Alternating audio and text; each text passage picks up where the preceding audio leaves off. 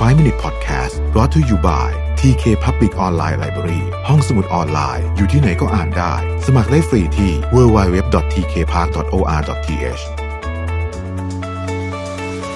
สวัสดีครับ ประเวทานุสาหะนะครับ วันนี้จะมาชวนคุยเรื่องของการทำธุรกิจให้เติบโตแบบ sustain ในรูปแบบของสตาร์ทอัพนะฮะคือ มันจะมีมุมมองที่แตกต่างจากธุรกิจทั่วไปนิดหนึ่ง เวลาเราพูดถึงการสร้างฐานลูกค้าโดยเฉพาะในช่วงเริ่มต้นเนี่ยนะครับหรือว่าช่วงกำลังจะเจาะตลาดเนี่ยนะฮะเอ่อบรรดาสตาร์ทอัพต่างๆ ที่เราเห็นโดยเฉพาะในช่วงสัก 5 ปีก่อนหน้านี้เนี่ยมักจะทำก็คืออัดเงินลงไปนะฮะอัดเงินเก็บข้อมูลนะครับพยายามเปลี่ยนแปลงพฤติกรรมนะฮะแล้วก็ทำให้เกิดนิสัยใหม่ พฤติกรรมใหม่ความคุ้นเคยใหม่นะฮะจนเคยชินกับบริการนั้นในที่สุด เราจึงเห็นตัวเลขของสตาร์ทอัพ หลายครั้งนะฮะเวลา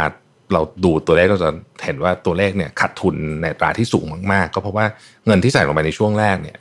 ก็ได้รับการคาดหวังว่าจะสามารถเปลี่ยนแปลงนิสัยหรือว่าพฤติกรรมของลูกค้าได้นะครับ โดยส่วนใหญ่เนี่ยถ้าเกิดว่าปล่อยให้ขาดทุนไปเรื่อยๆ จนกว่าจะถึงจุดที่มีกำไรเนี่ยนะฮะก็ถ้าอยู่พอนะพูดง่ายๆคือว่ามีเงินอัดฉีดลงไปพอเนี่ยก็จุดที่มีกำไรก็คือจุดที่สามารถ เปลี่ยนสวิชมาครองตลาดได้ หรือว่าปรับเปลี่ยนพฤติกรรมผู้บริโภคได้นะครับ แล้วก็คือนี่คือสิ่งที่ผมอยากจะมาชวนคุยในวันนี้นะฮะคือหลังจากที่ success ในการเจาะตลาดด้วยการฉีดเงินเข้าไปแล้วเนี่ย step ต่อไปสตาร์ทอัพส่วนใหญ่ มักจะหันไปใช้แนวทางอะไรในการที่จะรักษาให้ธุรกิจมันเป็น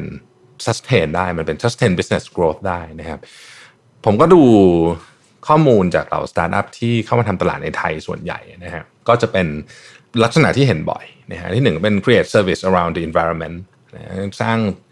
บริการขึ้นมานะครับในสิ่งที่มีอยู่ เช่น จากแชทไป wallet ไป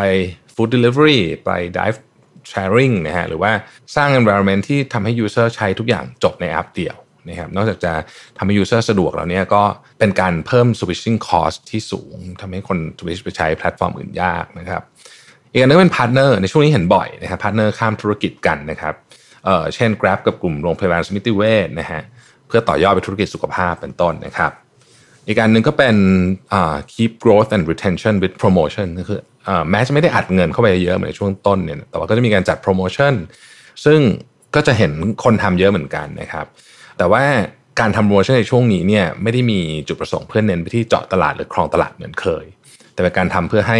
ธุรกิจเนี่ยมัน sustain ต่อไปได้นะฮะ รักษา growth แล้วก็ retention ธุรกิจได้นะครับ เช่นจากเดิมเน้นแจก promo code หนักๆเนี่ยก็อาจจะมาเปลี่ยนมาเป็น subscription คูปองแพ็กเกจต่างๆ แทน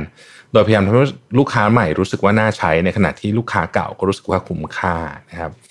และถ้าหากยกตัวอย่างสตาร์ทอัพเจ้าดังในบ้านเราที่ทำสามกลยุทธ์นี้เนี่ยเพื่อรักษา sustain business growth ก็ต้องพูดถึง Grab นะที่หลังจากเข้ามาทำตลาดในเมืองไทย จนสามารถสร้างฐานลูกค้าได้นะครับ ก็ได้มีการสร้างและขยาย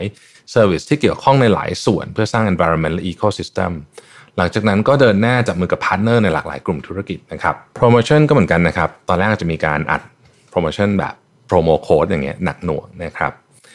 ตอนนี้ Grab เองก็หันมาปรับกลยุทธ์ใช้ทำโปรโมชั่นแบบแพ็กเกจมากขึ้นนะครับก็ต้องบอกว่ามันเป็นความเข้าใจถึง customer pain point ที่ต้องนั่งหาโปรโมโค้ดหรือดุนว่าจะใช้ได้หรือใช้ไม่ได้นะล่าสุด Grab เองก็มีการปล่อย Grab Package ซึ่งเป็น แพ็คคูปองส่วนลด Grab นะฮะเข้ามาตอบโจทย์คนที่ใช้บริการ Grab บ่อยๆนะครับหรือว่าใช้เป็นประจำเพื่อที่ลูกค้าได้มีโปรโมโค้ดใช้ตามที่ลูกค้าต้องการเพื่อเป็นการรักษา retention กับ user ซึ่งหนึ่งในนั้นก็เป็นแพ็กเกจเหมาจ่ายหรือ one off package นะครับการสมัครแบบ Grab Package นี่ได้ส่วนลดแบบที่ไม่ต้องกังวลว่าสิทธิ์จะเต็มหรือจะโดนจำกัดนะครับถ้าคนที่ใช้ Grab Bike ในการเดินทางไปไปทำงานหรือไปเรียนในช่วงที่ตื่นสายหนีรถติดบ่อยๆเนี่ยใช้ Grab Food สั่งอาหารมาทาน ที่ออฟฟิศหรือว่าการใช้บริการรับส่งของ Grab Express เป็นประจำนะครับ ก็จะมีประโยชน์จากการใช้แพ็กเกจนี้นะครับ เช่น